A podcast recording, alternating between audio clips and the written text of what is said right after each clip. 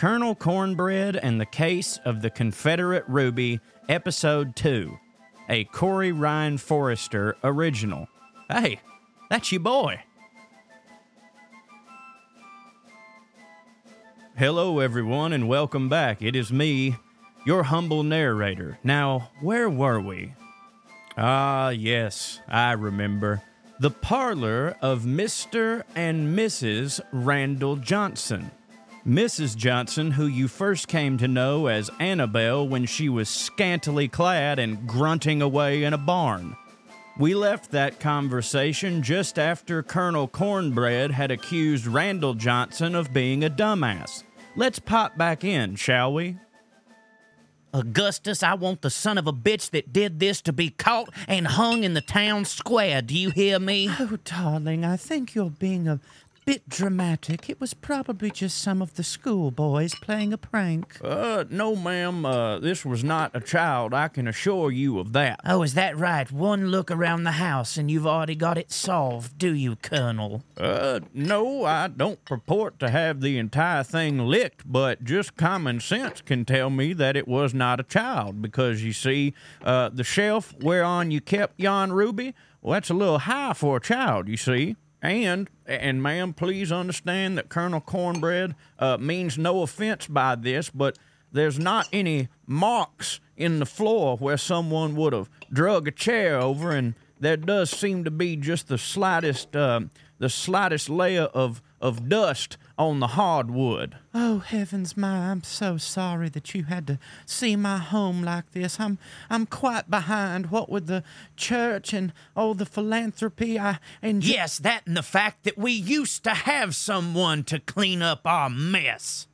Randall Johnson took a sharp turn in his seat to look directly at Colonel Cornbread. Well, Auggie, would you look here? It seems I once again find myself in the position of having to apologize for winning the war. Well, how's this? Randall, I apologize that for the first time in your family's history, one of you may suffer a fate worse than death, having to pay for labor. And while we're on the subject, I think it's best you hear it from me that all the money in the world can't buy good sense. So if I were you, I'd get down on my knees every night and thank God that this beautiful woman once had a severe lapse in judgment and decided to take your blood soaked hand. Why, you Yankee bat! You, you traitor! You traitor! Augustus, escort this man out of my house at once and off my property. I shall not have him impeding on this investigation or insulting me or my family in the process. Oh, don't worry, Auggie. You can sit tight. I know my way out. I'll just uh, follow my footprints. Ma'am, it was lovely to meet you. Colonel Cornbread took Annabelle by the hand and kissed her goodbye. Sheriff Auggie placed his sausage fingers on Randall Johnson's leg to comfort him and prevent him from flying off the handle even further. Come on, Percy. We gotta go outside now. Get your hey, get your feet out of that glass, Percy. You gonna cut your little teeny tiny possum paws. You know I can't have you cutting your teeny tiny little possum paws. Oh, I do love you, Percy. I do. Yes, I do. Come here. Give give Colonel Cornbread some sugar. With Colonel Cornbread gone, Sheriff Auggie finally had time to speak. Well, that was fun. Augustus, I apologize for my behavior unbecoming of a gentleman in my position, but that being said, if you will if you will excuse me, I fear I must retire to my study for a drink, lest I blow a gasket and chase that Neanderthal you call a partner down and choke the life out of him. My wife can tell you everything you need to know. There are no secrets between us, as far as I know, that is. Good day, sir. Randall Johnson slammed the door behind him and huffed and puffed all the way up the stairs. Miss Annabelle, I sure am sorry you're having to see this and be all mixed up in this tomfoolery. Oh, don't think anything of it, Auggie. I wish I could sit here and tell you that my husband's temper today is a something that caught me by surprise, but I fear it has not. Well, okay, uh, since Colonel Cornbread pretty rudely pointed out why it couldn't have been a child, and also the fact that we know that the ruby was concealed, I mean, it stands to reason that whoever did this knew where the ruby was. yes.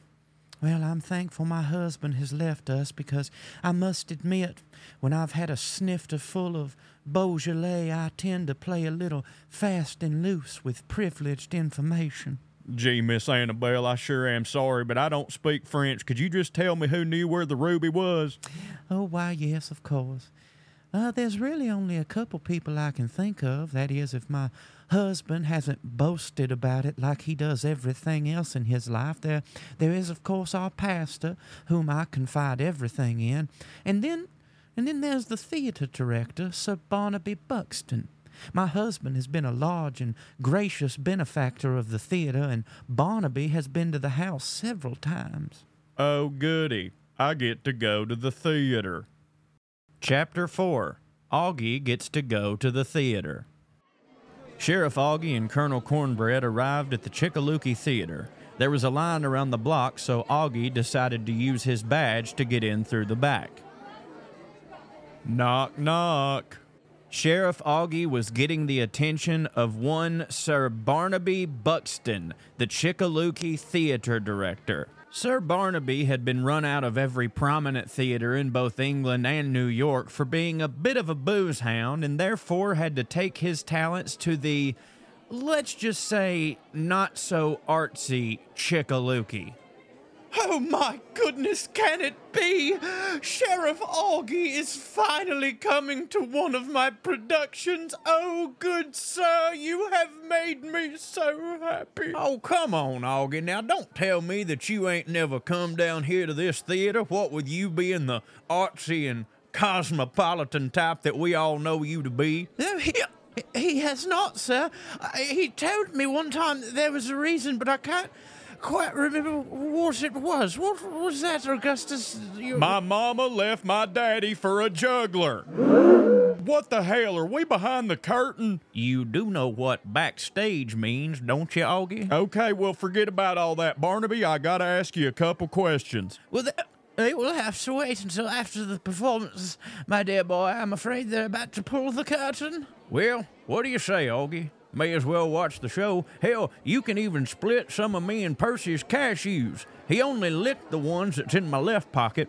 Or is it my right pocket? I don't I don't know. Percy, which one of these did you oh, lick? Oh, shut up and come on and let's find my fat ass a seat in the back.